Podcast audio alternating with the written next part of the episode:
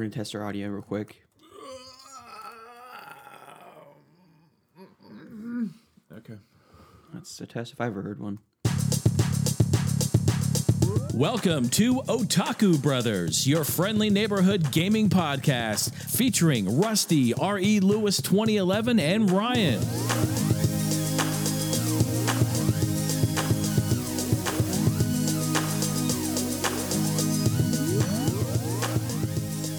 What's up, bitches? This is Otaku Brothers Podcast. We're going to talk about games and things as we usually do. Rusty gave me the reins to open up this podcast, and there you go. And that's the first mistake of 2019 that I made. so, hello, everyone, and welcome to episode 28 of Otaku Brothers. My name is Rusty, and this morning, January 1st, hot off the new year, 10:45 a.m., Ryan and I are recording this fine podcast for you. Yep. Fine folks. Ryan, what did we do last night for New Year's Eve?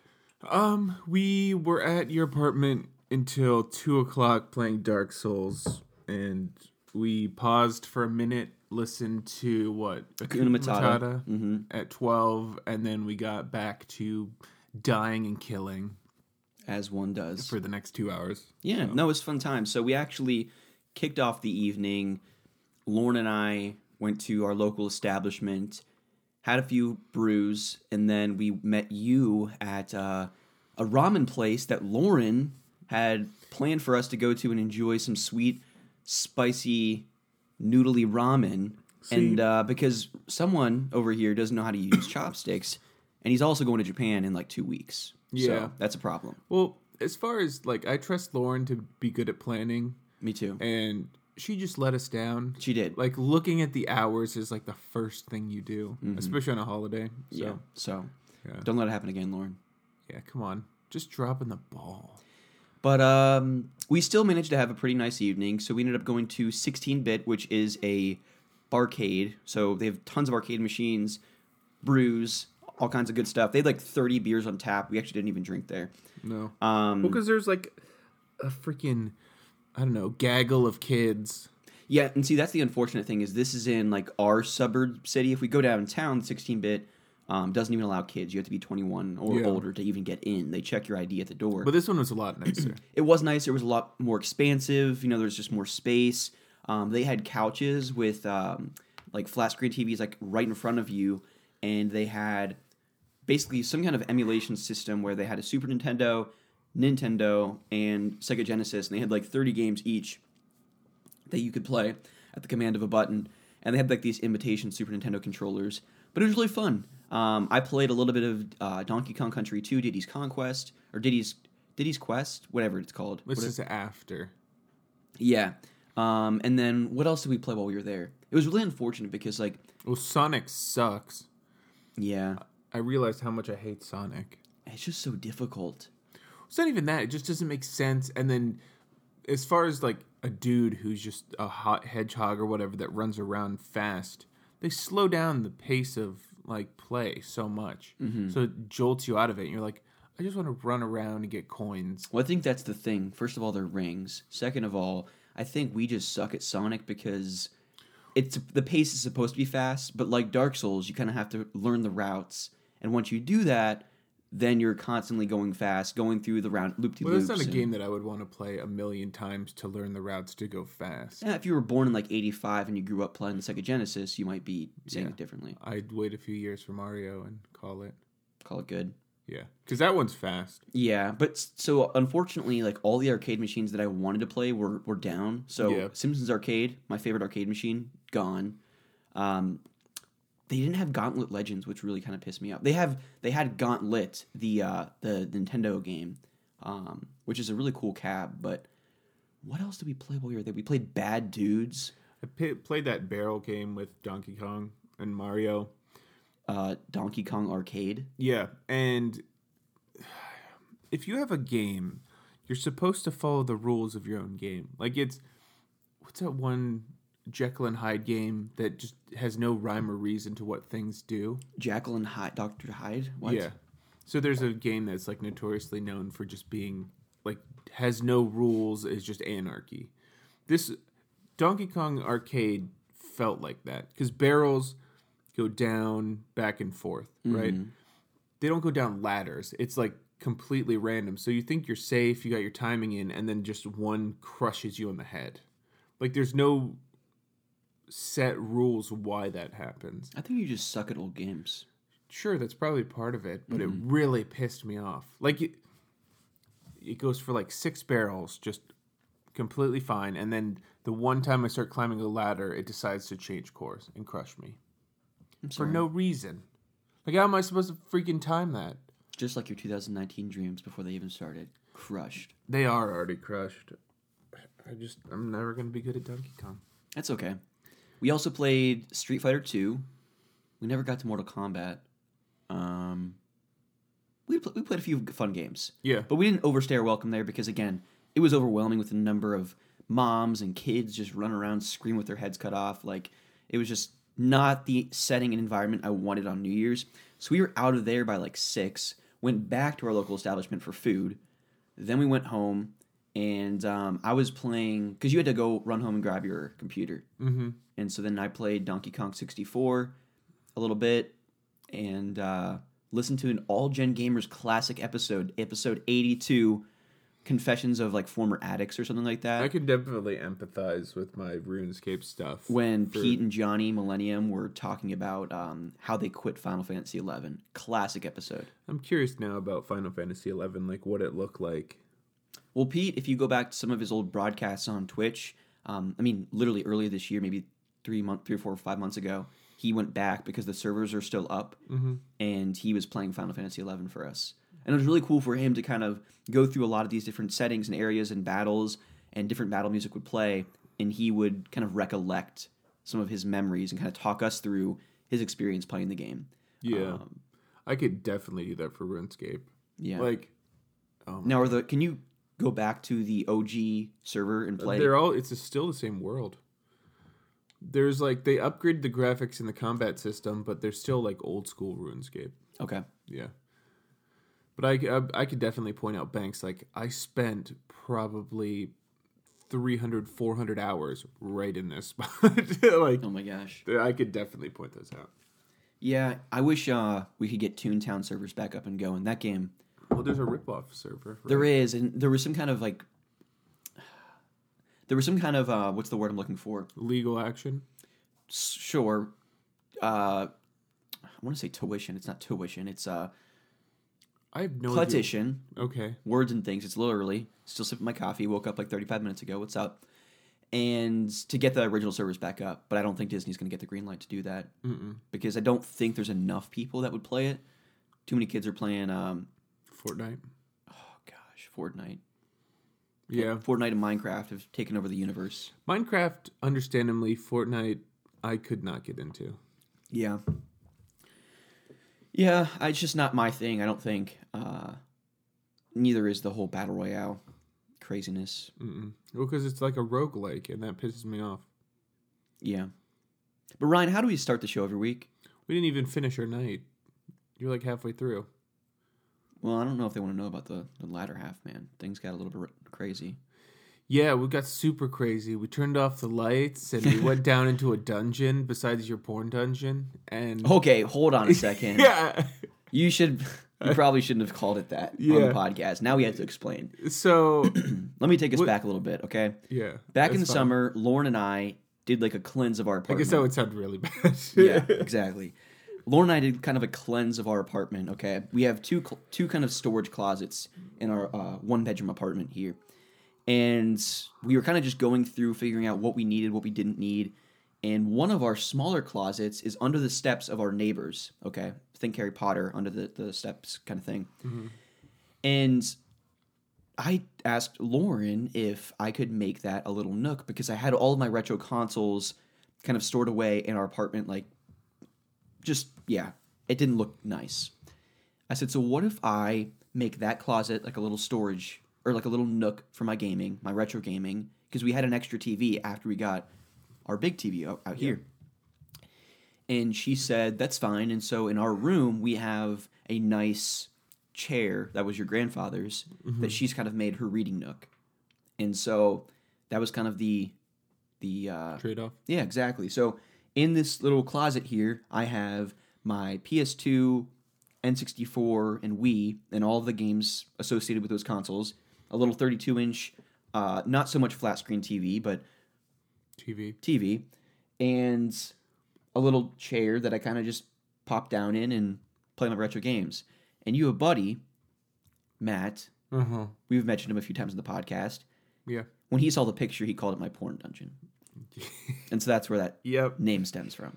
It's not actually There's no porn in there. There's nothing. I, there's just scantily things of Diddy Kong. Exactly. Diddling away. There it is. Yeah. Him and Yoshi. But it's all about the stories. Really, who goes for the pictures and the cover art? It's all about The articles. the articles. Mm-hmm. Yeah. So, anyways, after that that, sweet peach. so after Actually, that, that's really bad. So, yeah. Whoops. yeah, we'll just disregard that Ryan says stuff on here that he shouldn't say.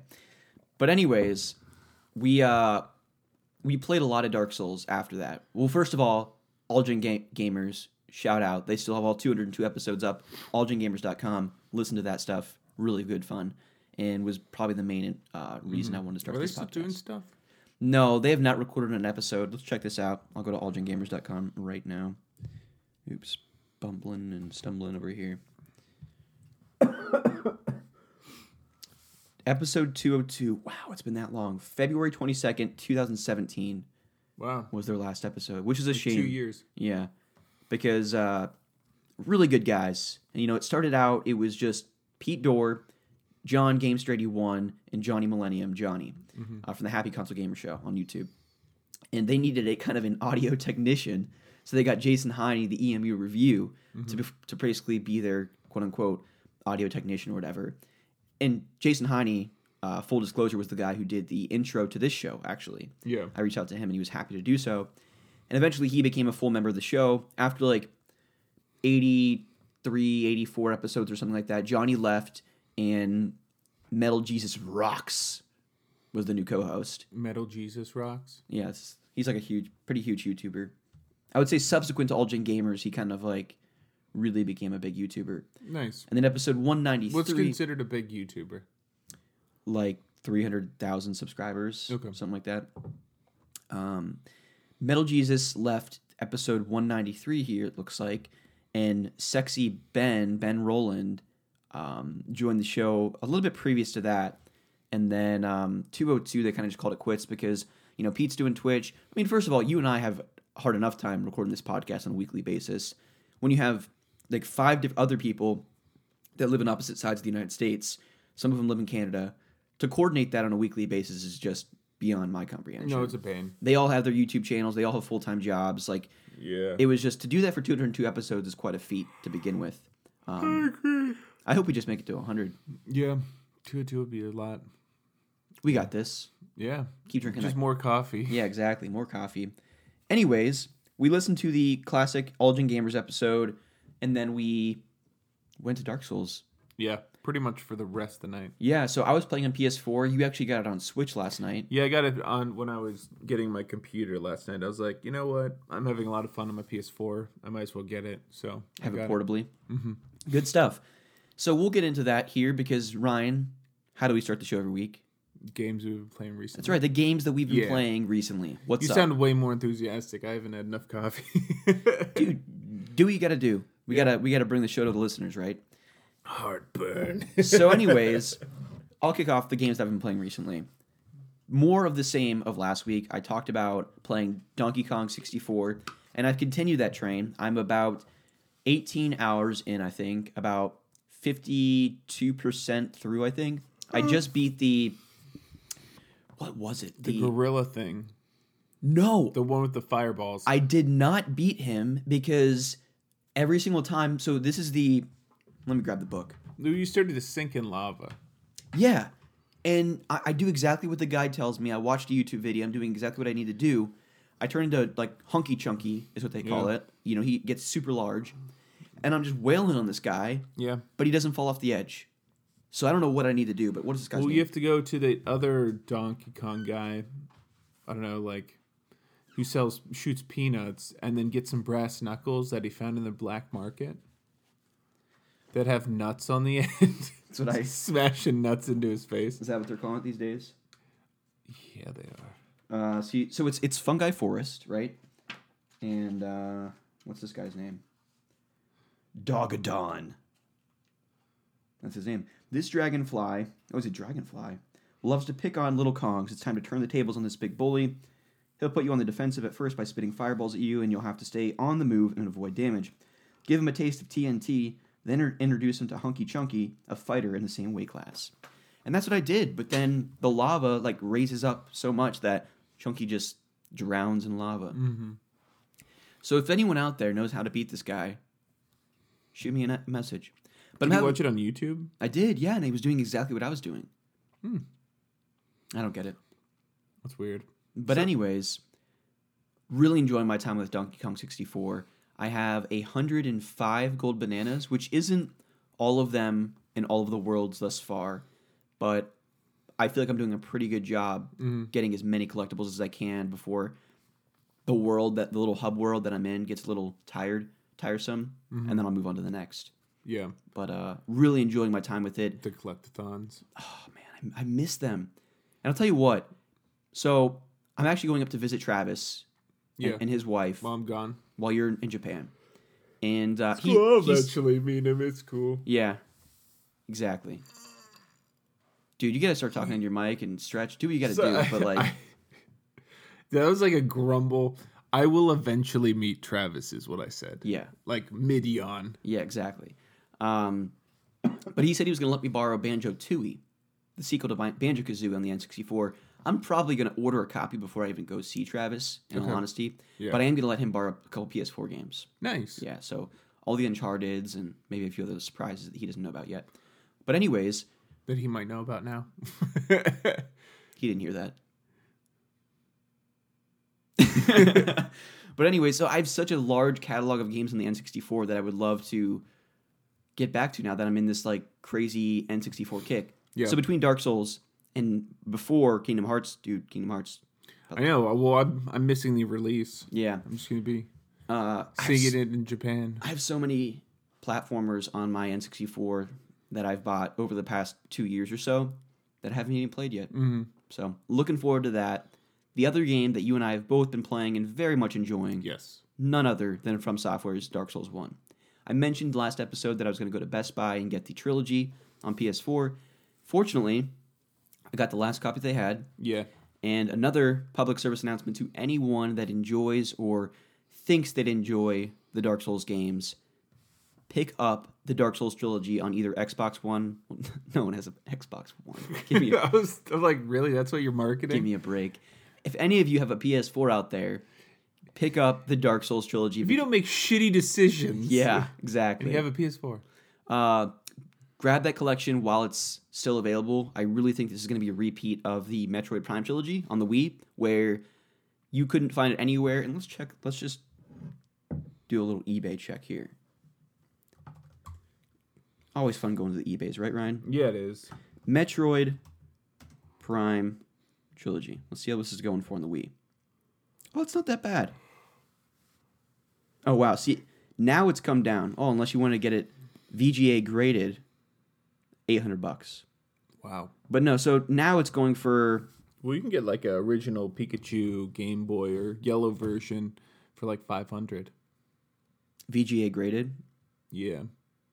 That sounds terrible.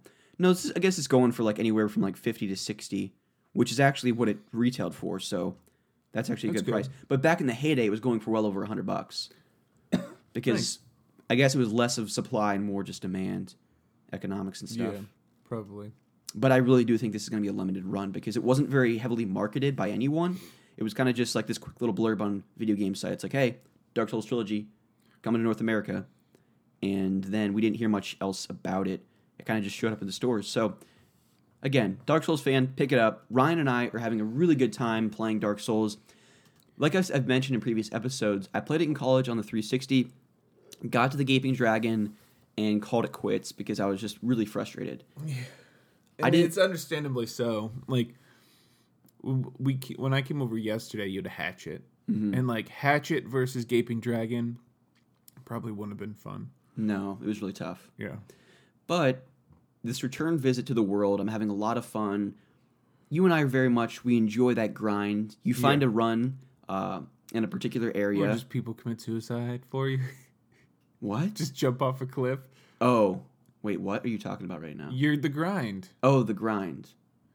Dude, you literally for like an hour had people jumping off your shield, falling off a cliff, and getting Oh, you XP. okay. What the hell are you talking about? Well, you were there. I was, but like that was at two o'clock in the morning, and then you just started like I was talking about going on a run, and then you just said the- suicide, and I was just, what are Yeah. you talking about? the bird box of Dark Souls is how Context- you described it Context, Ryan. Context. It's very important for just it. The grind is where I went with that one.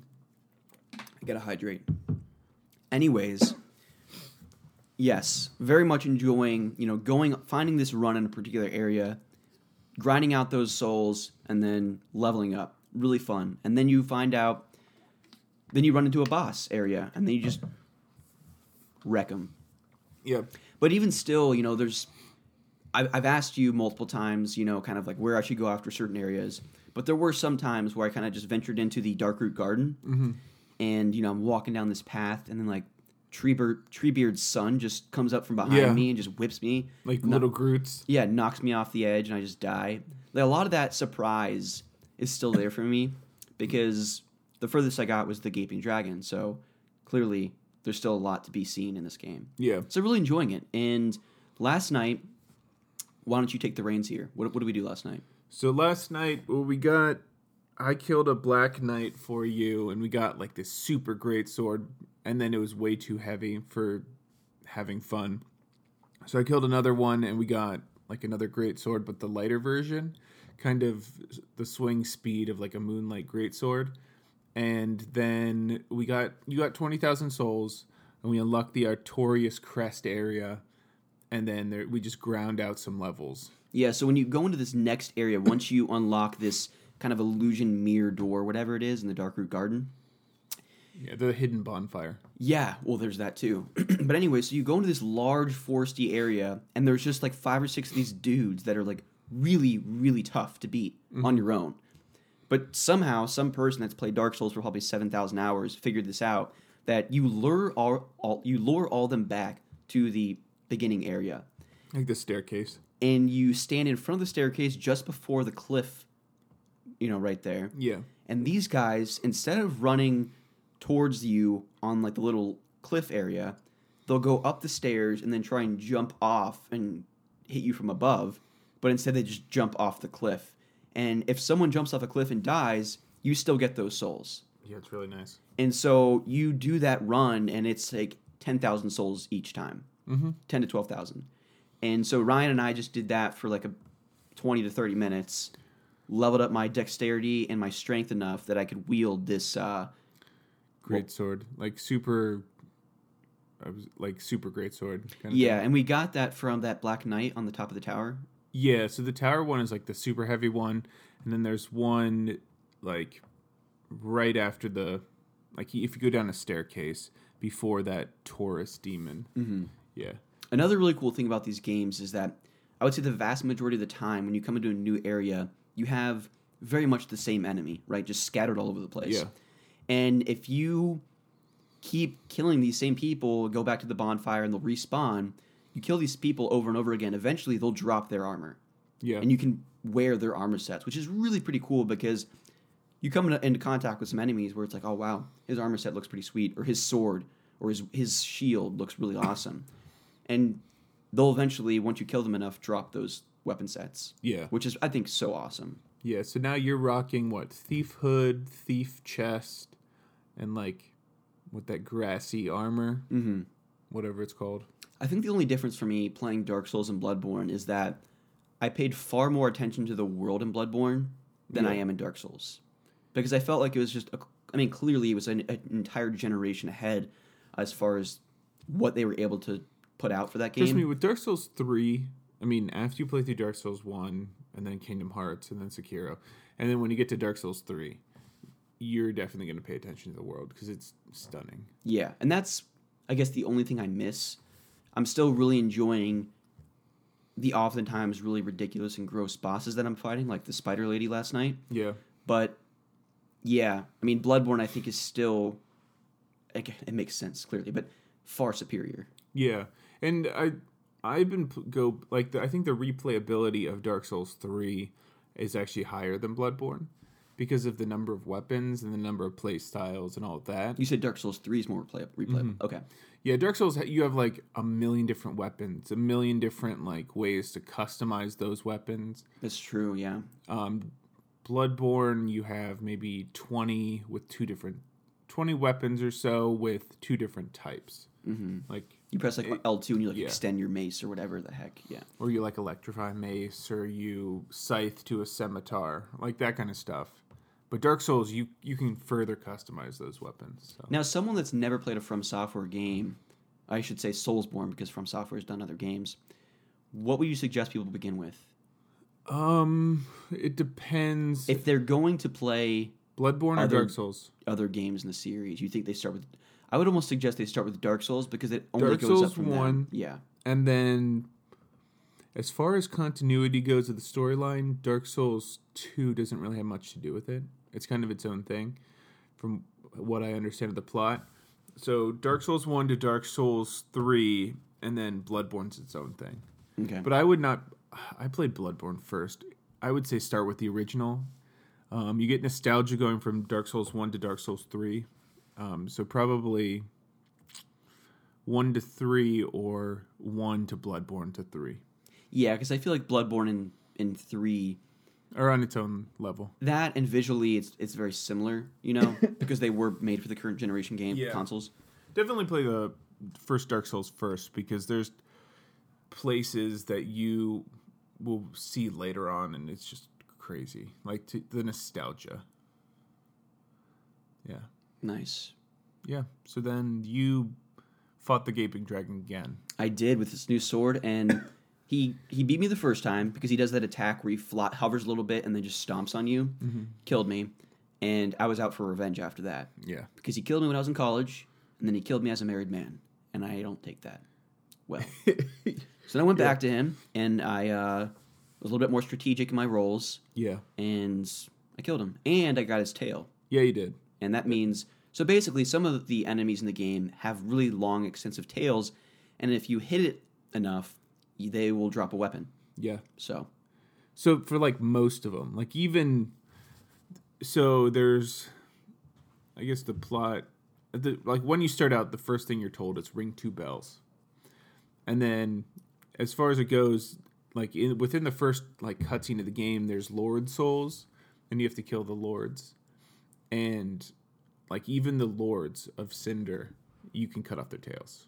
Like that's how you get the Moonlight Greatsword, is you cut off this like dragon's tail, and it's pretty cool. nice. I'm looking forward to getting that weapon. Yeah. Now Ryan, I have a question for you. Yeah. What's up? For those listeners that may not pay attention to stories, asking for a friend here, Yeah. what's the story of Dark Souls? So originally there was darkness with just eternal dragons, and then there was um, fire. Like fire was found, and out of the fire became like there was life, um, and in that fire there were lord souls, and they were given to Nito, which was the first one of death, Gwyn, who is the lord of sunlight, who the uh, Solaire worships. Oh, okay, very cool. Yeah, so he is the one who was throwing lightning in the original cutscene at dragons. Um, there was Seath, the Scaleless, who um, was like betrayed the dragons, and he's like the Gwyn's only friend because Gwyn hates dragons. Um, and that's why Gwyn's first son actually like switched and like teamed up with the dragons, and he's known as the Unnamed King. Or the unnamed yeah the unnamed king because he's completely banished from like the history books. He doesn't even have a name anymore. Interesting. then there's like the four lords and then there's like the abyss. Um the bed of chaos i think it is. But basically there was like these chicks who had a lord soul and then they became chaos. Um so over time the fire faded and gwyn gave his soul to these people and he went and sacrificed himself to link the like the first flame to extend the life of the flame for like a thousand years. Interesting. and like the first dark souls is that story and then the third Dark Souls is basically history follows patterns and it's that same loop. The the sword is fading and just like that kind of cyclical loop loop um, empires and things fall. So like you see new empires rise up in the third one that weren't in the first one. And the fire's fading and your goal again as a hollowed. Basically um, an undead person who like over time being undead you slowly lose your humanity is essentially how it is Yeah. um, that's in the first one and then it's like being linked or embered in the third one but again the fire's fading in the third one and the lords of cinder the previous lords of cinder are risen up to kind of come and fulfill their like basically obligation as a lord of cinder to link the flame and sacrifice themselves Okay, that makes sense then because it's called the Fire Fades. The fire, yeah, the Fire Fades edition yeah is Dark Souls three. so it's it's it's a really interesting concept um it's it's a lot of fun And it's also really interesting too because the story is so subtly told in these games. you know, you're not getting there's no Metal Gear Solid Kojima levels of storytelling there's a, here. there's exposition for days. Like no one does that. It's it's learned through the original cutscene, which explains some of the plot in the first one. But as far as like, I think I was making coffee when that was happening. probably, it's actually really cool. I really like that cutscene. Mm-hmm. Um, the Dark Souls three is more convoluted with its original cutscene, but I loved Bloodborne's kind of exposition with, it, with the story in that game. where you're sitting in a chair, you're like, "Hey, you want to sign a contract?" And then like a fiery demon thing comes out and bursts into flames. Exactly. Pretty much. Now, good stuff. I'm Yeah. really looking forward to continuing to play Dark Souls and Donkey Kong 64. I'll probably do that until uh, you know Kingdom Hearts. We'll see. I think Donkey Kong 64. Of course, we go back to work tomorrow, which yeah, I'm excited about. me too.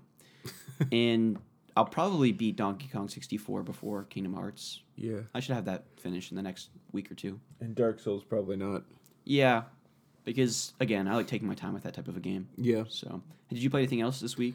No, I just did Dark Souls, so I rung both the bells. Um, I got through an area that's like I've made two characters, and the first one I gave up after that point. So I made the second one, got a Black Knight weapon, which to make the game a little bit easier, you want a uh, Black Knight weapon. Um, and then beat that boss, and I made it to um, Anor Londo, which is a very iconic Dark Souls place, and fought the iconic boss there, defeated that guy, and kind of opened up the world to teleporting. Like, Nice. jumping from bonfire to bonfire, which is very handy. I can imagine. Um, very iconic boss there. I don't want to spoil anything, but it's a fun fight, even difficult with Black Knight weapons. So Sounds like something. I also forward to. suck. No, you're for like the first couple tries. So Yeah. Good well, I got you get greedy because you're like, oh, this weapon's super powerful. I can go in for another attack, and yeah, I got greedy. Was one hit away from winning and just got destroyed with one hit. So annihilated. It's always better to play it safe in Dark Souls. it really is. Just go in, hit once or twice, bail, Mm-hmm. w- rinse and repeat. Oh, And then hug the ass is another one that I've learned. Dark Souls. Dark Souls, eh, Life, and Bloodborne. There it is. Yep. Because I mean, you're constantly spinning around. Like Quelaag was constantly like with her spinny sword, mm-hmm. just rolling into her, trying to get behind her. Yeah. So Nice. if you haven't learned anything today, hug the ass. That's the motto for 2019, friends. You heard it here first. Otaku Brothers. But I think that's enough about the games that we've been playing recently, Ryan. Anything else on your end? Nope, that's it. Just Dark Souls on both Switch and PS4. Good stuff. Ryan, how can folks write into the show? Um, through the email, through Instagram, through Twitter, and through Discord. That's right. So links to all of that in the show notes. You can follow me on Instagram and Twitter, RULewis2011. You can write into the show at Otaku Brothers Podcast at gmail.com. And we have a Discord. Again, the link in the show notes. I put out a Instagram poll last night for questions, and uh, the listeners came in real strong, especially Travis, executive producer of the show. Four questions from him alone. Wow. Ryan, let me pull these up real quick for us.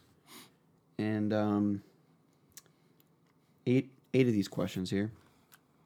So one of the questions comes from Travis. He says, "Any New Year's resolutions?" And uh, Chronolink nine one Alec writes the same thing. Um, I think it's get back in shape, which I guess is literally everyone's New Year resolution. Yeah, Um, probably to get a dog, which I don't know if that's like a self improvement resolution. no, it absolutely is. I want a dog, and um, just to learn new things. Probably pick up a new hobby. What that is, I'm not sure yet, but painting. You should go back to painting. I should. Yeah, um, I want to get work under control. Yeah, I have someone that I have to train in January, and then someone new in June that I have to train. So getting everything kind of stable is kind of where I want to the next six months, and then moving into the later half of the year would be once that's solidified, potentially having a dog. But nice, good stuff. learning my stuff. I want to learn more about how metals work and like I don't know different arc reactions that you have to do. Is that like, dampening? Is that a result of the job that you currently? Yeah, I was gonna say. Yeah, Most people wouldn't just want to learn about metal. yeah. I might, I might consult a doctor if that was the case.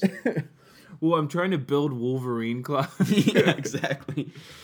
Like how I get a titanium skeleton or an adamantium skeleton. It's kind of my first step into those waters. Makes sense.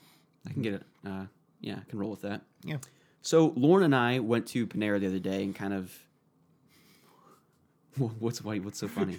Mine's like winging it, and you're just like, here's a booklet after Panera. Well, you know, when you're married, you kind of sit down, you you dream together, right? That's important. And so Lauren and I um, had some s- s- just very practical, nothing extravagant goals, right? So um, I want to become fluent in Mandarin Chinese. I want to um, start rallying for a president in 2020. Wow. Um, you don't even meet the age requirement. cool. Let's get that changed. Listen, first. I break the fourth wall, okay? Yeah. uh, let's- Literally all walls and the walls of our democracy. exactly. No, so in all seriousness here, so I'm writing a book which has not been going well in 2018.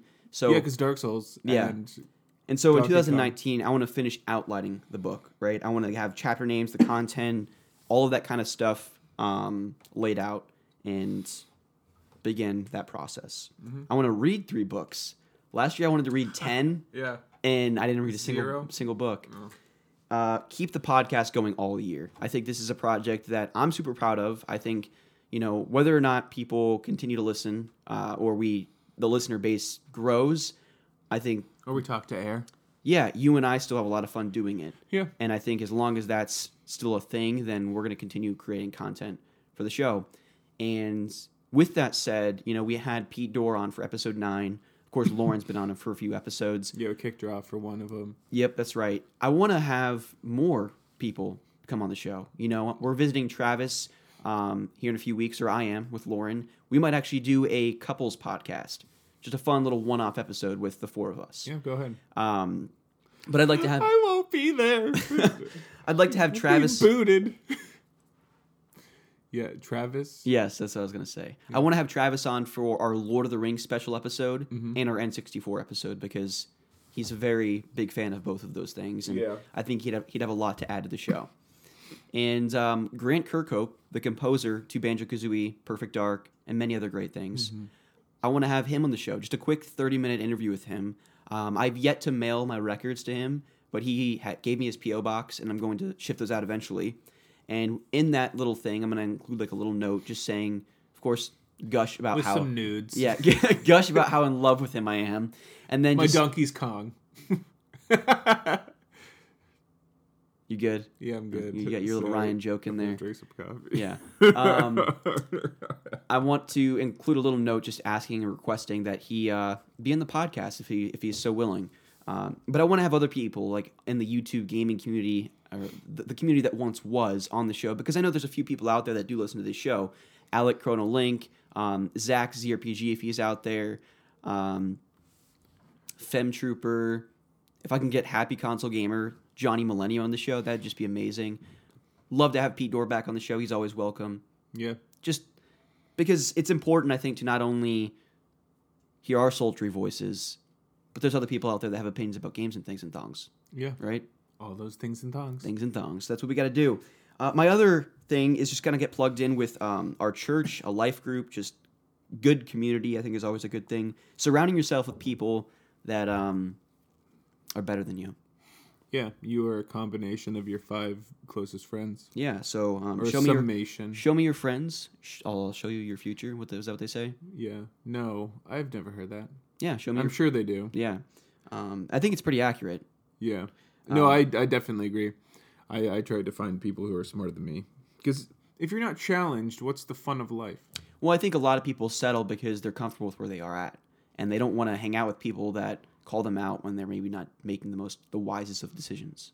Yeah. And I think that was really special and important in college to kind of surround yourself with good people because, granted, we were in a in a business fraternity, and a lot of them chose to do things that maybe we wouldn't have done, but at the same time, you know, We were challenged. we were challenged professionally, certainly. Mm-hmm. Um, but yeah, no, I think it's really important to kind of surround yourself with with good people. What's that other saying? It was life is just hopping from plan B to plan B.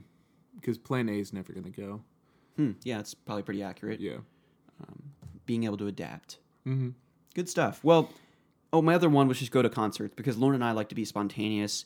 Um, earlier this year, we saw the Goo Goo Dolls. We traveled to Indianapolis.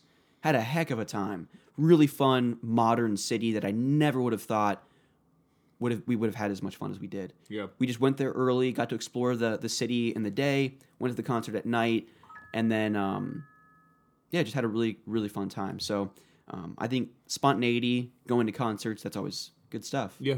So I think there's a follow up question to this that's uh, by Travis as well. He said, "Let's get deep," and Ryan, we could be as honest as we want here with this. Something you want to leave behind in 2018.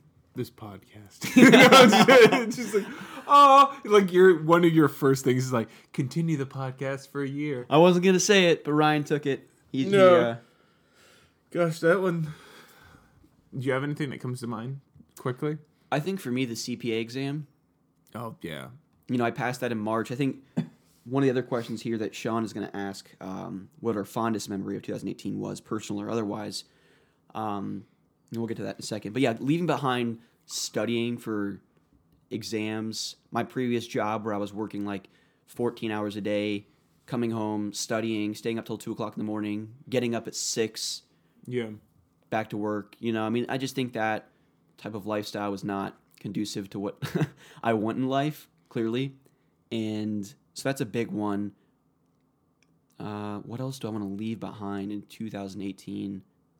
Probably drinking, like more or less. Besides Japan trip where I have to to karaoke. Yeah. For the most part, that would be one because that's kind of coincides or is correlated with getting back in shape. Yeah. So that one's almost required um, out of necessity. Um, I would say at my job, I work two desks because someone left. So getting away from that. Um, and at, at this point, I'm getting out of the like new to a job kind of situation. Yeah. So it's kind of, I mean, already in like a PL role, but like gaining more responsibility. Yeah. I think getting out of that like not a noob buyer kind of thing, but I think I'd also challenge you that your job is not your life because I know you can get into that mindset with the job that you're currently in. yeah, that, well, that's why I want a dog. Yeah. Yeah. Good stuff. My dog will be my life. Um, what else do we want to leave behind in 2018? I think that's about it for me. My heroin addiction. Well, yeah, we've talked about that. Um, the next thing here. That's a really serious thing. Don't don't Yeah. get addicted to heroin, that's guys. yeah, seriously. Um, if you take one thing away from this podcast, it's not hug the ass. It's don't do heroin. Um, let's get deep. So we did that one. New Year's resolutions. Most anticipated event of 2019: game, music, movie, experience. Kingdom Hearts 3 is the only answer, correct answer there, Travis. Uh, yeah. Um, I'm actually really excited for Kingdom Hearts 3. And I this episode is games of 2019 and not to like delve into that, but after playing through the first two with you like alongside like literally beating one back-to-back weeks, oh yeah, this one is going to be a lot of fun. Mm-hmm. Hopefully you don't beat it by the time I get back from Japan. don't hold your breath there. I'm not. Yeah. Yeah.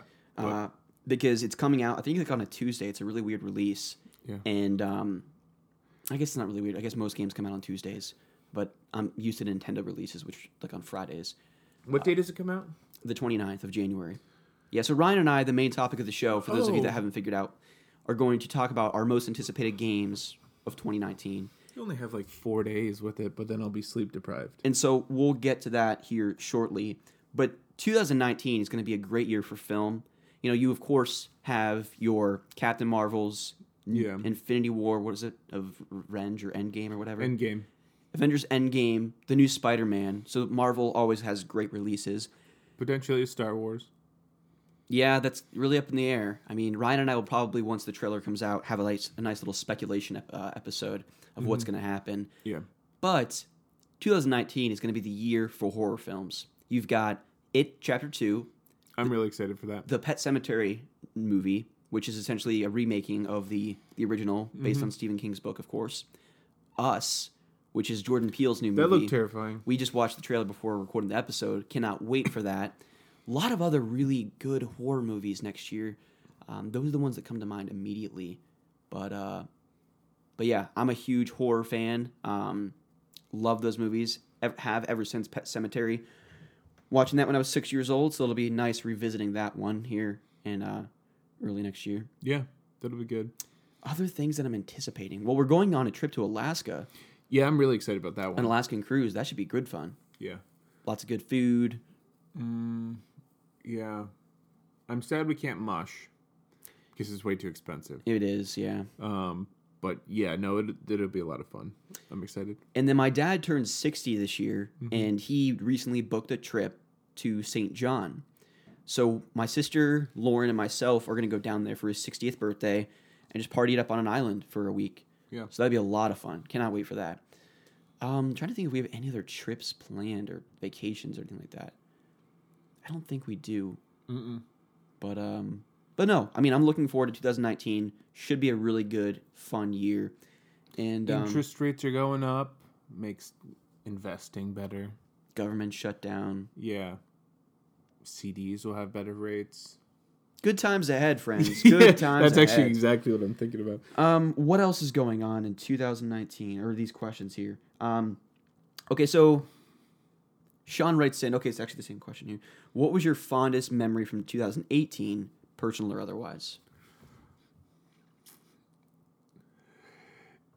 Not going to say that one. Um, I'm curious. not on this podcast. Okay. Um, probably going to Chicago. Chicago was a lot of fun. Oh yeah, with Matt. Yeah. Um, I had a lot of fun there. You keep thinking. Yeah. For me, it was definitely passing the CPA exam. Um, that was just a really crowning achievement in my life because I've never been like I think I'm like relatively smart. I guess you know I, I can communicate well, but Yeah. as far as being able, being a good test taker has never been my strong suit. Got a 24 on the ACT, took it three times. SAT, I don't remember my score, but I wasn't shattering any kind of record. And then even in high school, well, it all stems back to sixth grade history class, right? Took this exam or this this uh, what do they call it, test, and uh, thought I studied for it, and I got an F, and my mom had to sign a paper for me, basically recognizing that her son failed this test, Yeah. and that Shame you into life. basically and that kind of really shaped me and I, I mean again i'm 25 now and i remember that distinctly um, that uh, I, I needed i knew at that point i needed to better like study a lot Yeah. for me to be able to perform well in school and so from then on i a lot of my friends gave me a hard time because i studied like a, a crazy person and it very much was unhealthy it was very much an obsession but then into college kind of the same way like some people showed up to exams and they just got A's. That wasn't me. Some people could study for like an hour or two and still get A's. I was the person that studied for like 25 hours for like a, a 20 question quiz Yeah. uh, because that's just who I was. and so when I took on the CPA exam, I never thought I could do it. And it was very much just kind of proving myself wrong. Um, and so for the CPA exam, for those who don't know, Certified Public Accounting, um, it's four parts. There's four different exams that you have to, to study for. And each exam is like four hours long. Yeah. And you go into this testing center, and it's very much like they do like a finger test, and they check you for weapons and all kinds of craziness. It's really pretty strict exam, and so you need a seventy-five to pass. And again, this these are exams that you study for like two months. In my mm-hmm. case, for Yeah. before you take them, and I got a seventy-six on three of them, and a seventy-nine on the other one. Yeah. And I was very much in a scenario where these exams only last for like 18 months, the score. So you have to pass all four within 18 months. Otherwise, an exam will lapse, meaning you'll have to take it again. Yeah.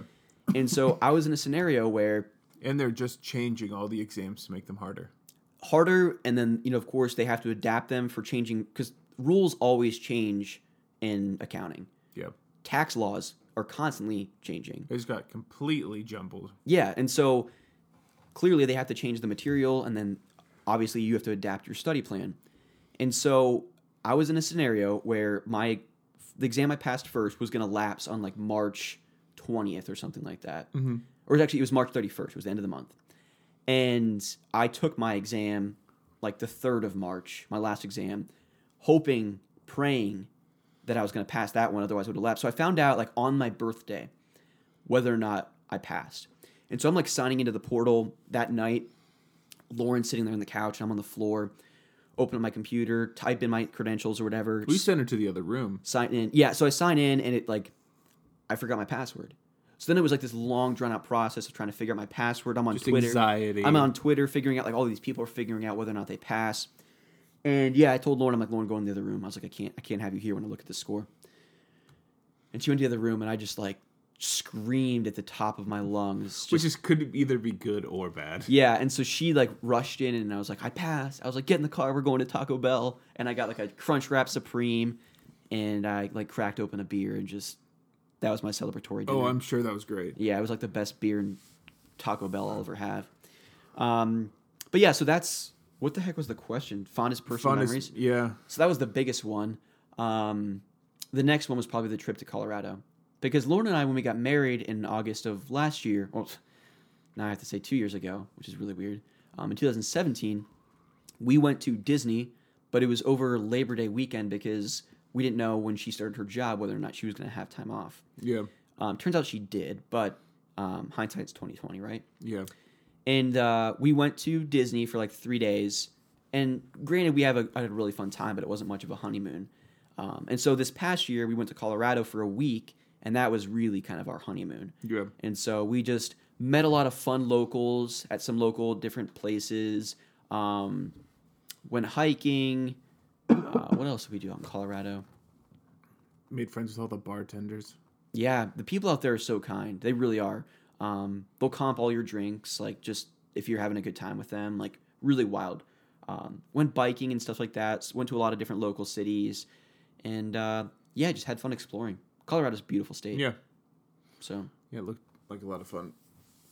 but uh, I think that's probably my fondest memory. Meeting, starting the podcast with you, Ryan. yeah. After my first comment, like, we should end the con- podcast. Yeah, exactly. No, this has been fun. Yeah. Um, what else do we got here, Ryan? Um,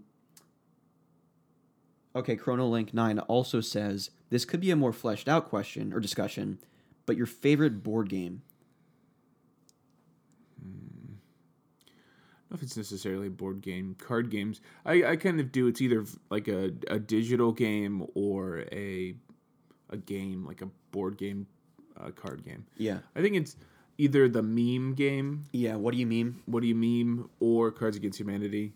Um, I, I I think it's probably what do you meme. Those are great games. So it, it's conceptually it's a picture, and then you have cards, and then you put those cards down to explain those pictures. Mm-hmm. Um, and they're essentially all memes. Like, I don't want to explain what a meme is. Yeah, if you don't know what it yeah. is, I mean, welcome to Google it. welcome to 2019. That was like three years ago. yeah, Um, no, it's it's a lot of fun. It's I mean, with a group of people, I think it's probably ideal around four or five. Anything bigger gets too chaotic. and anything below that just It's not good enough. So yeah, I think you know that one's probably my favorite. Great game. We just also I got uh, the Bloodborne card game. Yeah, so we're gonna have to get some other people to play that with us. Yeah. Um, for me, I mean, if we're just going back to our roots, like I love playing the game. Like I say, the game of life. I don't mean figuratively. I love being alive. Yeah, no, but like literally, the, the board game life is fun. Yeah. Love it. Uh, Payday is always a good time. What else? What do you mean? Cards Against Humanity is good stuff. A game. So before uh, before the holiday break for work, we uh, went out to lunch and then we went to this this like board game place where they have like 400 board games aligning the walls that you can play with. And so what they ended up what they do is they kind of set up based on the number of people in your party. They set up like three stations of board games or three different board games, and you kind of just cycle through each. You play each game for like 45 minutes or whatever. The game that I remember most fondly is a game called Concept Okay. and I won't really go into details because it's so hard to explain without Conceptually. seeing yeah seeing it visually there. Um, but basically, you have it's it's kind of like charades with pictures. You can't speak, but you you have a word could be fish, and then you have all these different pictures, and you place these little buttons on the different pictures to kind of help call out and identify and lead people to what your word is. So if there's a picture of water, you might put a thing on water. You might mm-hmm. put a little button on animal, so you animal in water, you Yeah. know, or thing in water, you know, so you fish, whatever, shark. And so you kind of like lead people. It's it's charades, is what it is, just with like pictures. Yeah. So That's that sounds like a lot. Of it's a really neat game. Yeah, it really is. And then you have, you basically draw a card from the deck, and there's three tiers of clues. So Okay. the first three could be like super easy, like fish, pizza, or whatever. But then at the very end, it might even be a phrase like something with the cherry. Like what is that? The cherry on top thing. Like yeah.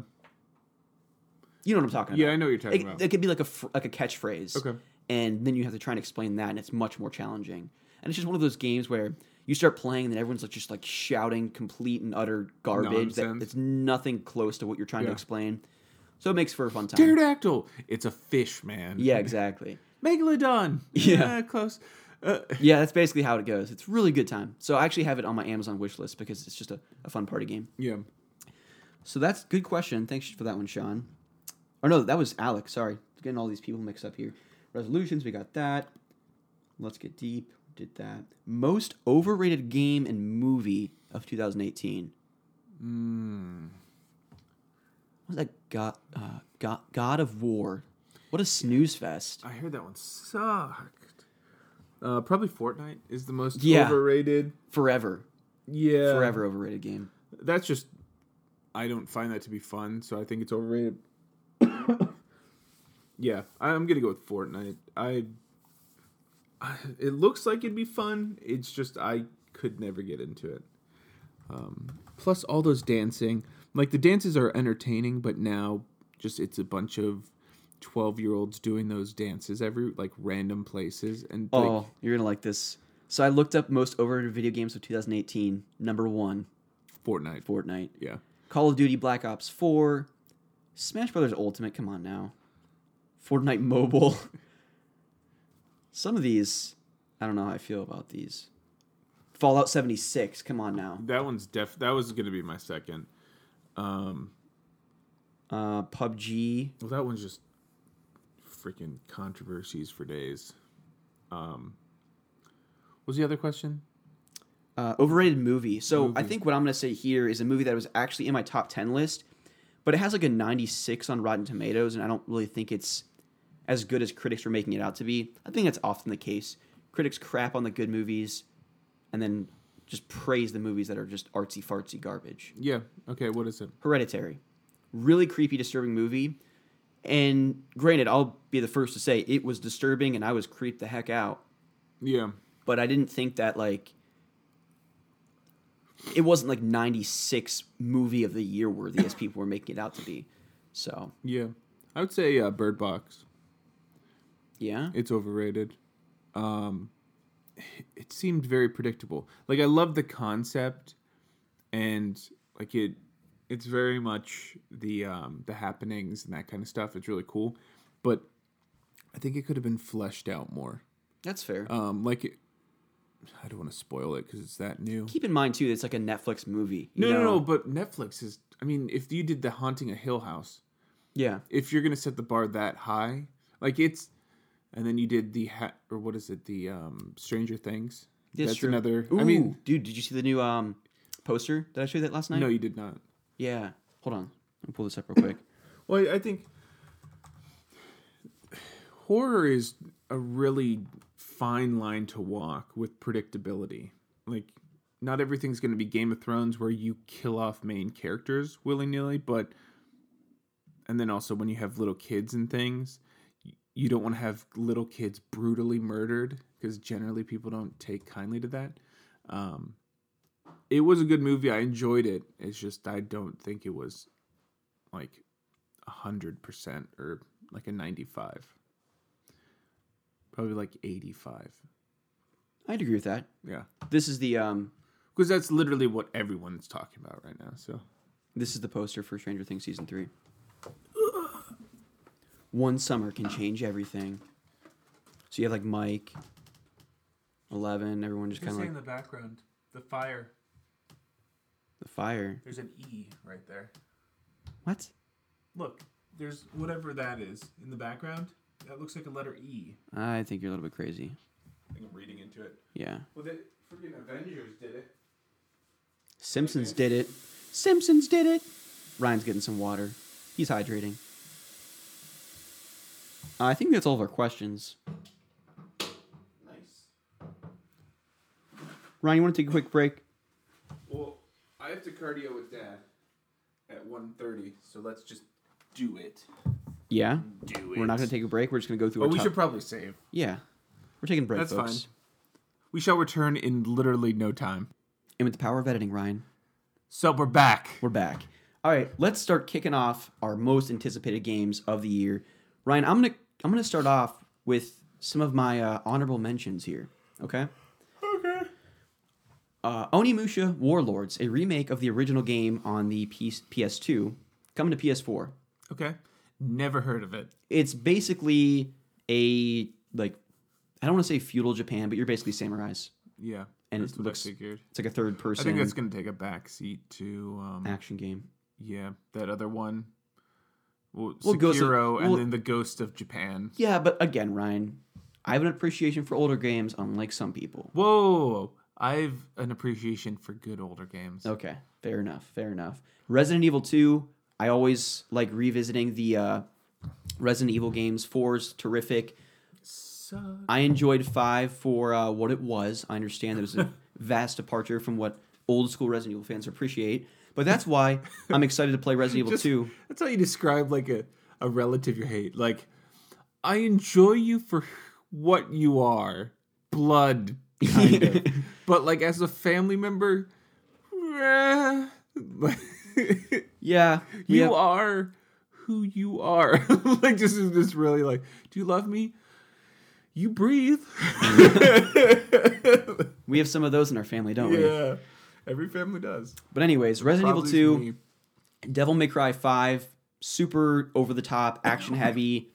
The extent of my uh, history with the Devil May Cry series is the demo of Devil May Cry 4. So let's change that with 5. Looks like a lot of fun. Rage 2, never played the original, but You- that was actually a really good game, and I have it on PS3. this game looks to be super over the top and I love Bethesda shooters and I think this is um I think this game is going to be what I wanted out of Borderlands. Okay. I really enjoyed Borderlands. Rage is a faster pace. Um, it's really what I wanted out of Fallout. Have you seen the trailer for the second one? Um, I remember a really colorful trailer. Yeah, it's like, way back in the super. I think this one is going to be because the first one seemed more story focused, more serious. Um, I don't remember anything except for I gambled like for hours. There was like a thing where you could bet, and usually you like.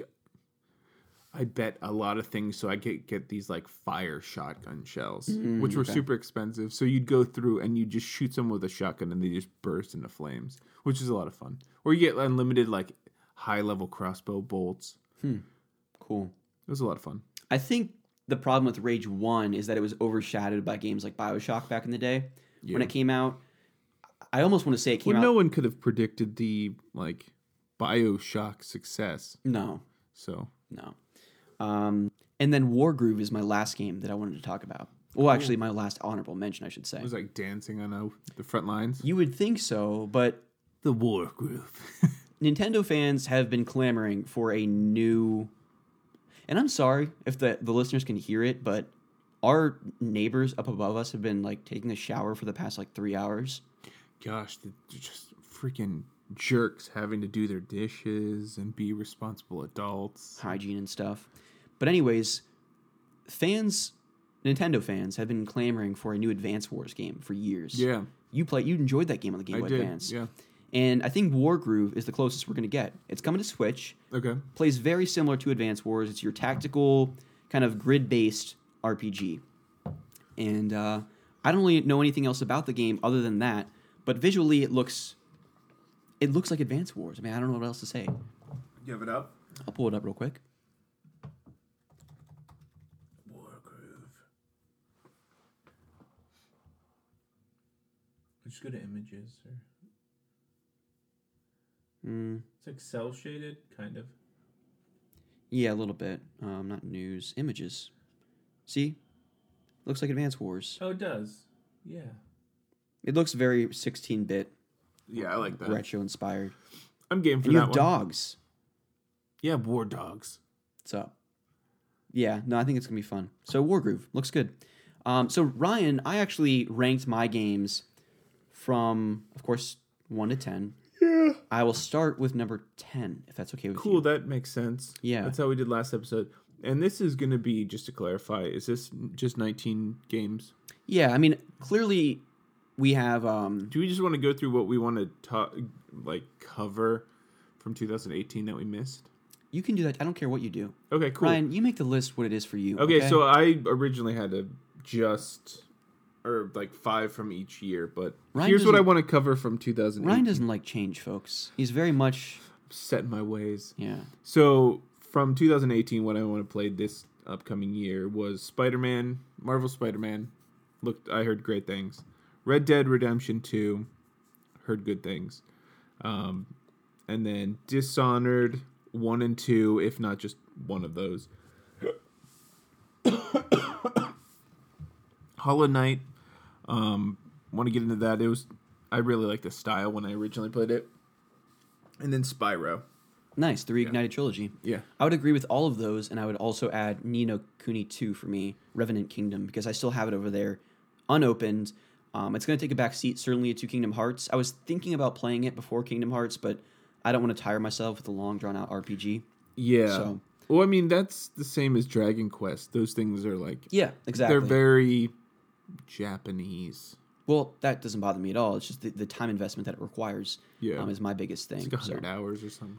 yeah, so um, Yeah. So number ten. Number 10 for me is Jedi Fallen Order. So this does not have a release date. Is this on your list? It's number nine for me. Okay, so let me just pull up a little bit of a the blurb here um, because there's been very tight-lipped about this game. My guess is, my hope is that they'll have it in time for um, Episode Nine Star Wars because it's not going to have anything to do with that. But of course, with the hype of Star Wars, Wasn't described as kind of a uh, Force Unleashed.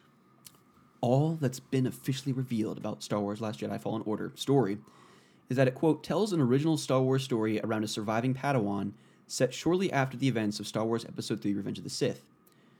The article goes on to say that's not great time. That's not a great time for the Jedi, in case you forgot. After the Emperor issued Order 66, all but a few scattered Jedi were killed, and the group as a whole was essentially wiped out says there's also some rumored info from a Star Wars marketing day that should be taken cautiously, although Making Star Wars, a site with a good rep for reliable information, has corrob- corroborated at least some of the TV movie info from the same presentation. The alleged info states that the game will take place five years after Revenge of the Sith and follows a Padawan called Cal and a woman called Ceres, or Ceres, um, acting as a mentor figure. It's not clear if Ceres is actually a Jedi herself. Nice. Yeah. No, I'm excited. Um, I really loved the Force Unleashed games. Yeah, A ton of fun. Like I, I don't know if I fully beat the second one, but I know I just play the crap out of the first one. Mm-hmm. and the customization of your lightsaber, your abilities, um, force lightning. You're not going to be able to force lightning, but like going through the dark side was a lot of fun. Yeah. And I think inevitably there's going to be ties to we're going to see maybe a young Luke Skywalker. Please, can we see Ben Kenobi? You know, like I want them to tie in a little bit of the trilogy, which I think they will. Like Battlefront 2 did, kind of. Like Yeah. doing nods to the older characters. Exactly. I don't see them not doing that. So what's your Because number? like Star Wars Rebels, they did like a young Leia when she was just a princess or whatever. gotcha. Just got a text from Lauren. Okay. She done with uh, kickboxing? She stopped for a bagel. She's doing a little bit of reading, and um, she said she'll be home a little bit later than planned. Okay. So, Sounds good. Uh, what's your number ten? My number 10 is Metro Exodus. Oh yeah. That one looks crazy. Did you play um, Metro twenty eighty eight or whatever the heck it was? There were two of them before this. No. Okay. Um, I just saw the trailer with like the ruined town. There was like a train, and there was like a giant bear thing that was like deformed. Yeah, they- they're from what I've heard, they're great shooters that kind of went under the radar. Mm-hmm. And they were interesting. Is that I thought they took place like underground in like train stations kind of areas. And again, this is could be completely off base, but I thought I remember there being a very interesting mechanic where you have to stay in the light because the enemies that you're fighting are kind of like Darks or light sensitive. I think it's some kind of like post-apocalyptic type game. Yeah, that's what it kind of looked like. Yeah. Um, it looked really interesting. I think whether I get it and play it, I think it's on my radar to at least watch gameplay. Yeah. So uh, yeah, I'm uh, I'm pretty excited to see if that's actually good or not. Nice. Uh, my next game is Man of Medan. Okay. What's so that? this is Supermassive Games' next game. We played a Supermassive Games game earlier this year, Until Dawn. And so it's Oh. very similar to that. Uh, I have a little, again, blurb here because I'd rather the people that created the game to explain it than myself. Yeah. So they're hu- they're they're very excited to announce this game, the Dark Pictures Anthology, a series of intense standalone horror games. The first game, of course, Man of Medan, um, brings ghostly horror to the South Pacific. Starts off on a dive boat in the South Pacific with a rumored World War II wreck to find and plenty of on deck partying to be had. Our group of four young Americans and their skipper Fliss get ready for what should be the trip of a lifetime, but it doesn't go quite as quite to plan. As the day unfolds and a storm rolls in, they find themselves trapped on board a ghost ship. Subjected to unimaginable stress and terror, they must try to find a way to escape the ship and its sinister history. Oh wow. Sign me up, bro. Yeah, Until Dawn was stressful. Like I had to take like a chapter or two at a time. Yeah. Yeah, I'm really pumped for this. Yeah, it looked it sounds interesting. I think anything World War II diving, that would be really interesting. Yeah, You have to let me know how what you choose and how many people are alive at the end. yeah, exactly. We will probably do a whole. That'll be our uh, our Halloween game for 2019. Okay. Yeah. What's your number? You said your number nine was uh, the Star Wars. Star Wars. Yeah. Okay. My um my number what are we on eight now? Yeah. Is Biomutant. Oh, nice. So it's like an action RPG With where like a squirrel thing. Yeah, like exactly, and he has like a little s- giant sword thing, and um, It looked yeah, that's actually my number four. is it really? Yeah, it's it should be higher up my list. Um, I would say the bottom five are kind of just there for to, to be there. I'm excited. My top five are very much strategically placed, and my level of excitement. Yeah, that one I don't know. I it looks really interesting. Um what's that? It's that platformer with that guy and he is like a squirrel that you, Conker's Bad Fur Day. No, is it? Yeah, Maybe. Sure. Kind of reminds me of that, but just purely the squirrel and like a totally different genre. yeah, So like nothing like that, I guess. Um the graphics looked amazing. The combat looked like a lot of fun. Plus, you get to cre- you get to create your own character in this. Yeah, So you it's like a realistic raccoon editor. Yeah. So basically, it's a world filled with mutated animals, right? You create your player, and then, um, yeah. See, let's see what the plot's about here. Has branching storylines where decisions made by the player will decide how the story will continue. The world of Biomutant is struck by a natural disaster as poisonous oil comes up uh, from beneath the surface and pollutes the tree of life. The tree of life has five roots, through which gives life to the whole world. So very much like the world we live in. Yeah, I mean that's kind of. I mean, you know, everything's connected. Exactly. And, I mean, if you become the avatar, you can tap into that energy. That's what I was told in school. I mean, I don't know where you went. uh, what is your number eight, Ryan? Uh, my number eight was Fire Emblem Three Houses. Oh, interesting choice. Yeah, so- Have you played any of the Fire Emblem games? I have not, and I think starting on the Switch would be a good kind of delve into that. Um, one, like I've played so many of the Fire Emblem characters on Smash. Now that they have like 12 Fire Emblem characters, I might as well play one of those games. And I remember watching Rick play, Nice. and it looked pretty entertaining. I'm just the permadeath thing. If I can get rid of that, Kind of scares you. that terrifies me. Fire Emblem: The Sacred Stones is one of my favorite games on the Game Boy Advance. I should let you borrow my 3DS because I have it downloaded on it. Okay. And uh, man, that game is just so good. Yeah, they seem pretty good. Um, I'm curious how it'll translate to uh, the Switch. Oh, I'm sure it'll translate really perfectly. well. Yeah. especially be able to play it portably. I mean, um, no, it's a good pick. I didn't even think about Fire Emblem.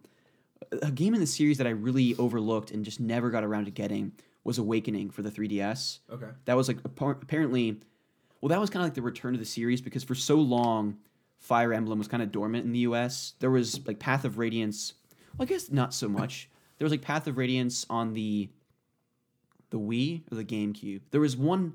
There was a game. There was a Fire Emblem game on both the GameCube and the Wii, but it just didn't have the the notoriety that it did in Japan. Yeah. But Awakening kind of like revitalized the love for the series for people in the United States, Oh, nice. and that's why they had like four games on the 3DS. Then they were coming out the Wazoo on the Wii U. Now they're coming out for Switch. You know, I mean, it's Fire Emblem craziness. Yeah. So, um, no, good pick.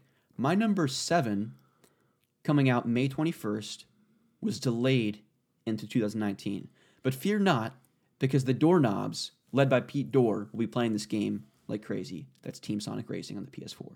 Oh, I didn't even know that was a thing. Yeah, so basically, it's going to be a racing game with Sonic characters. Okay. And a game that I did not play on past generation consoles, the 360 and PS3, was uh, what the heck was that called? Like Sonic and Sega All Star Racing, I think is what it was.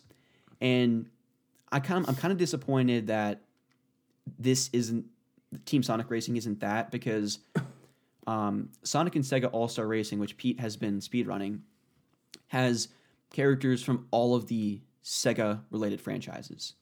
Uh, so Samba de Amigo, Space Channel 5, of course, Sonic, all those different series were represented It's like a Mario Kart. essentially. And so not only were there characters from those games, but each of the stages were very much throwbacks and built from the ground up of like Shenmue So like a those different. Smash Mario Kart of Sega. Well, no, it's very much like Mario Kart 8 because you can race as the villagers from Animal Crossing, and there's an, an Animal Crossing stage. So it's very much that, Okay. just with Sega. Yeah.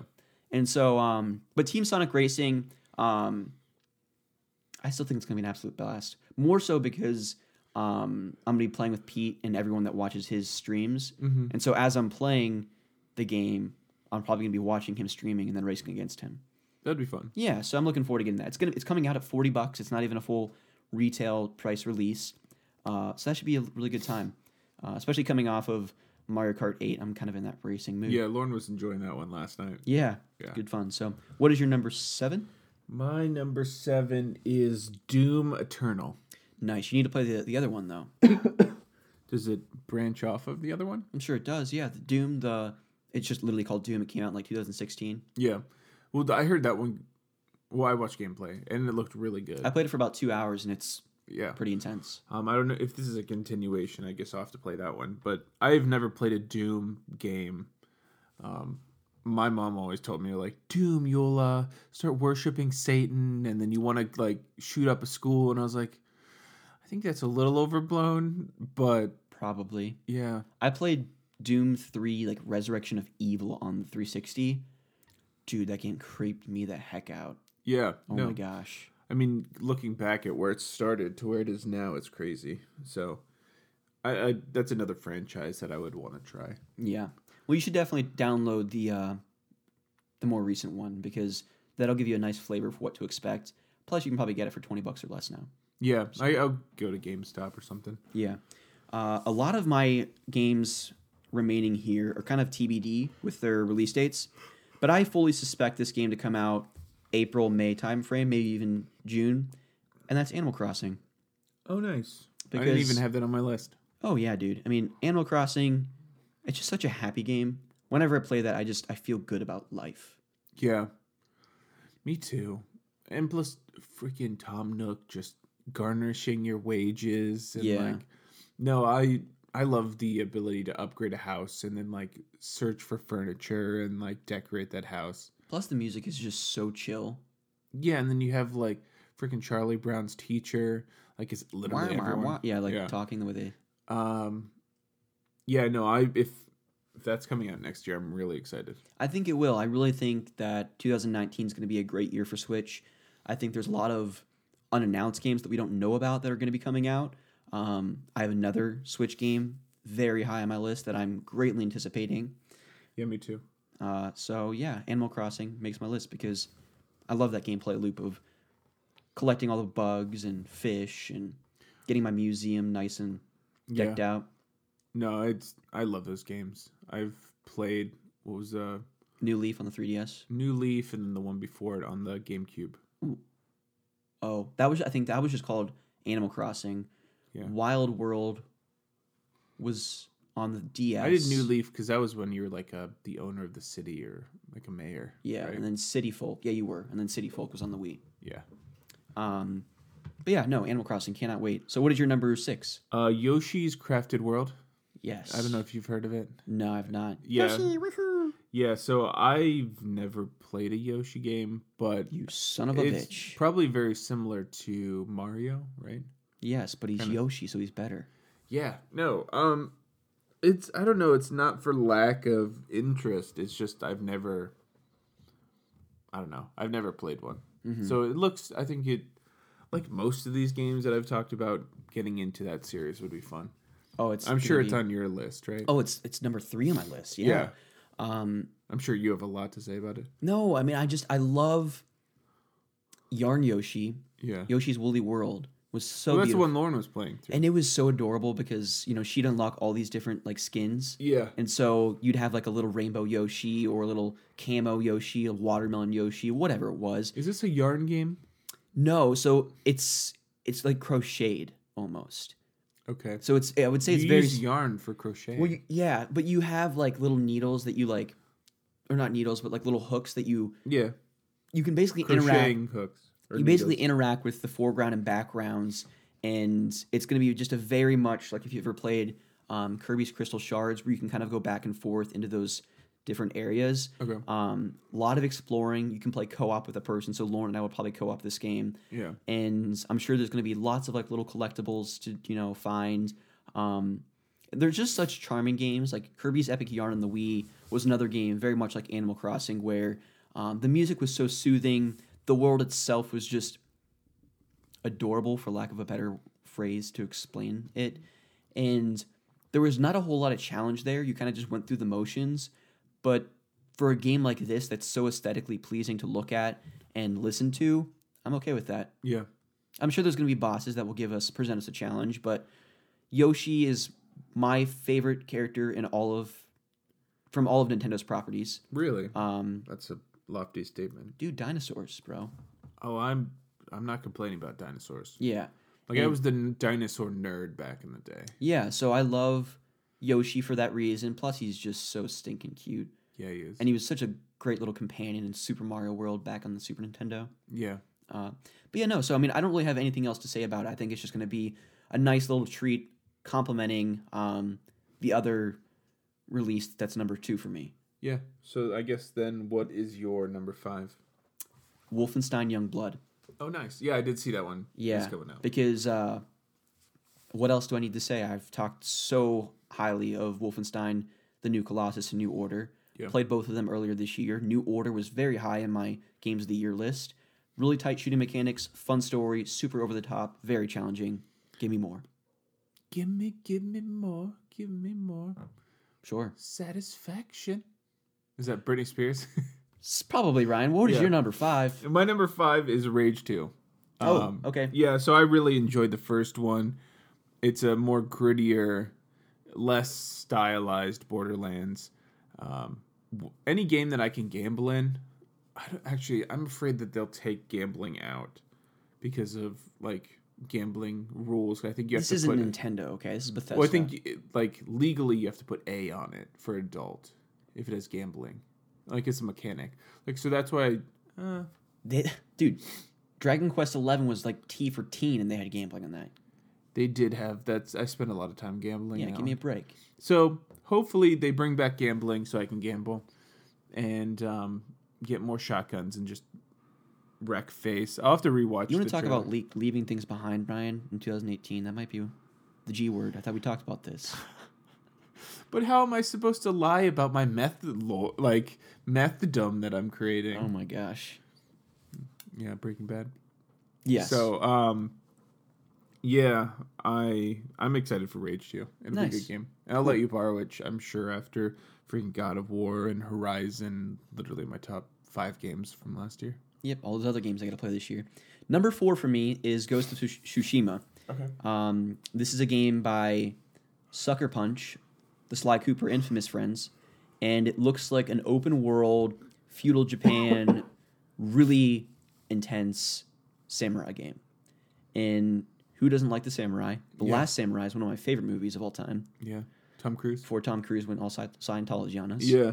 jumping on couches screaming about Katie Holmes. Yeah. But Ghost of Tsushima, we really haven't heard a whole lot. You know, we, we've seen very Was it E E3? yeah, we've seen very small like pieces of footage, some screenshots, and that was more than enough for me to put it at number four on my list. Yeah. Um, Samurai, what else do I have to say?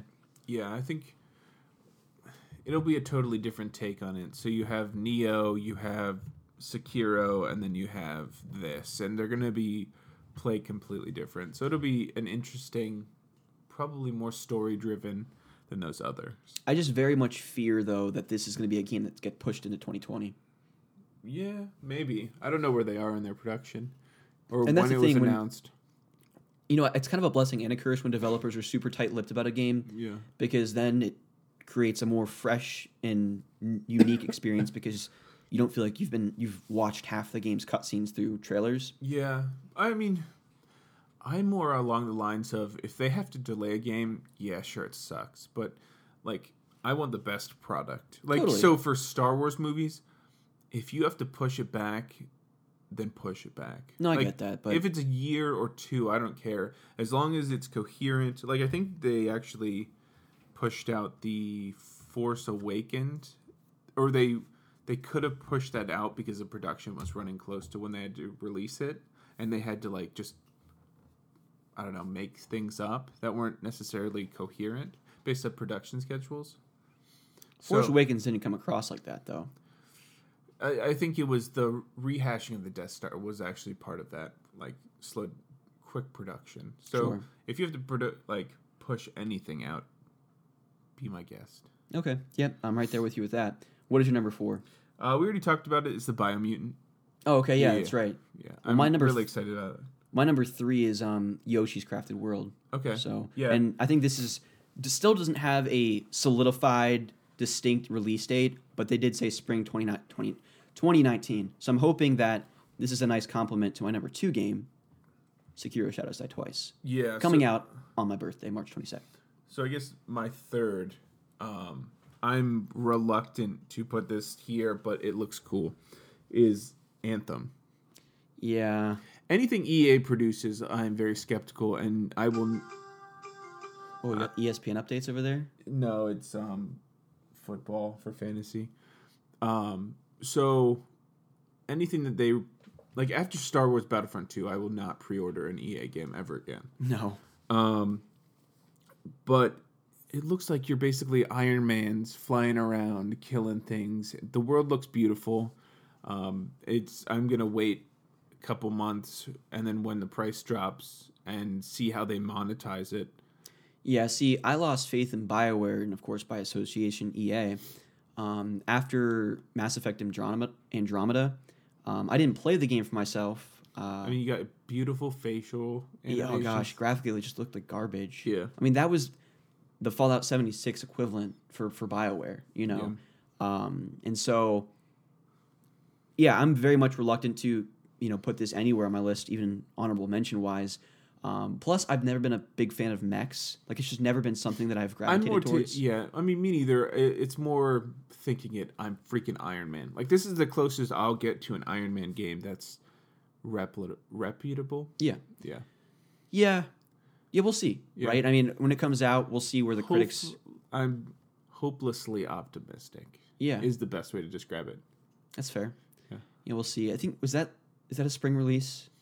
I have no idea. I think it's it being is. I think it's coming out like in March or something like that. Let's check this out. Or even February. I think it's coming out in February. Wow. Yeah, February 22nd, actually.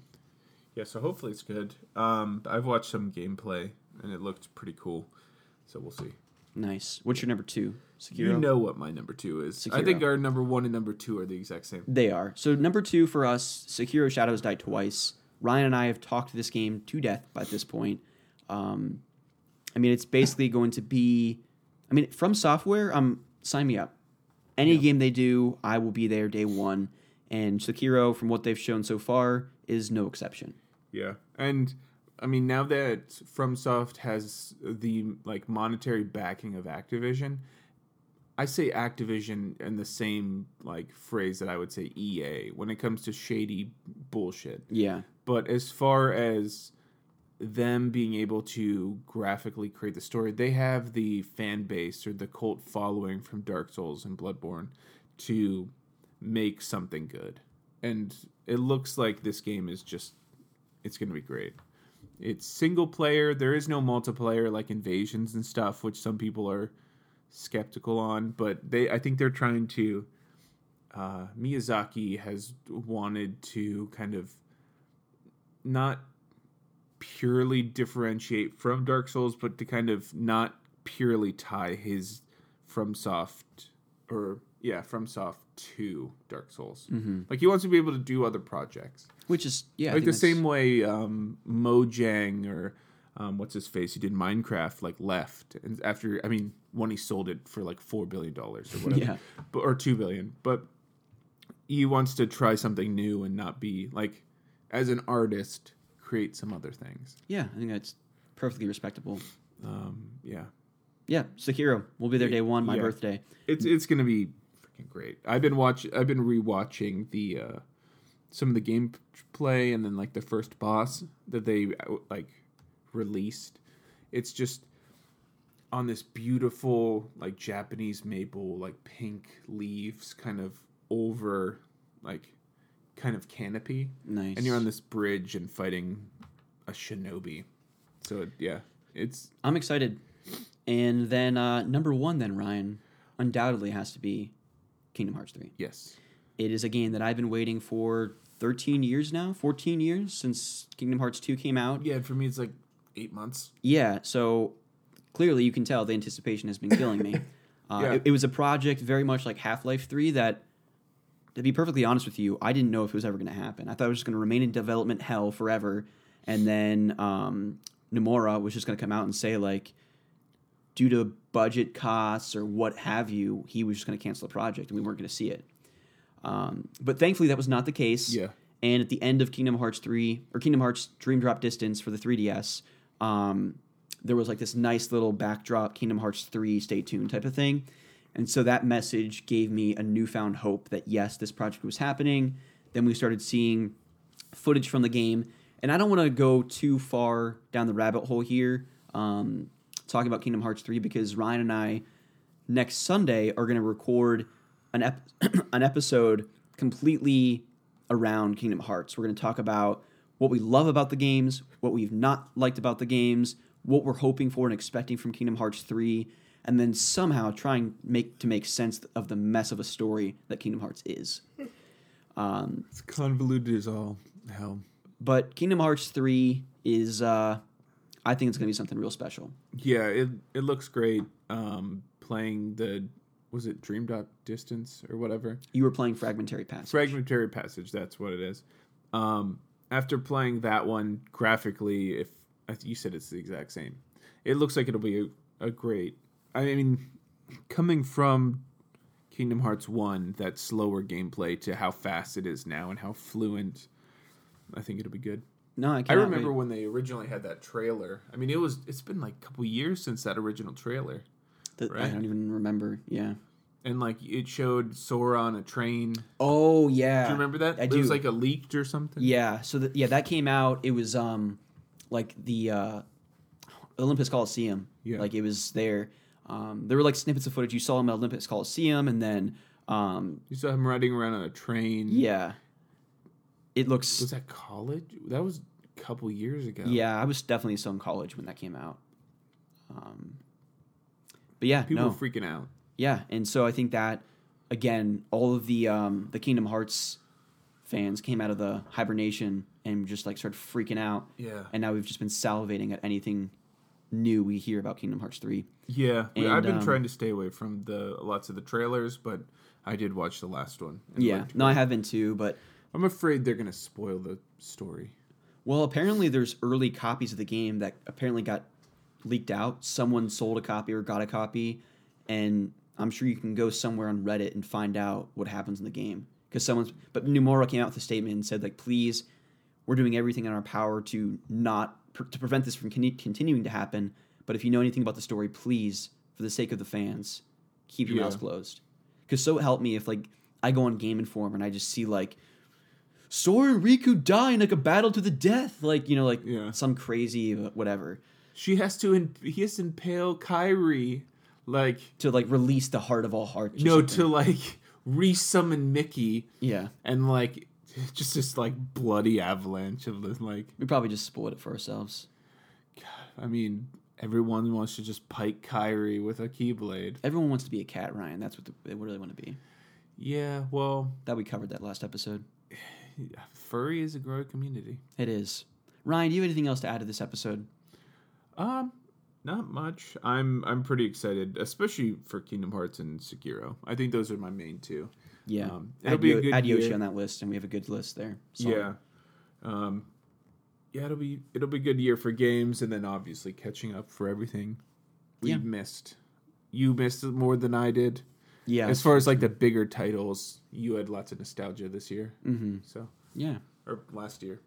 That's weird. Yep. So we want to wish all of you fine folks out there a very happy New Year. Merry Christmas. Merry Christmas, Happy Holidays. We hope all of you are looking forward to more Otaku Brothers into the new year. And if you're Yeah. not, well, I can't blame you. Yeah. We want to thank you all for listening to episode 28 of Otaku Brothers. And uh, we'll be back for episode 29 talking all things Kingdom Hearts. Yes. Signing off, Ryan. All right. See ya. See you later.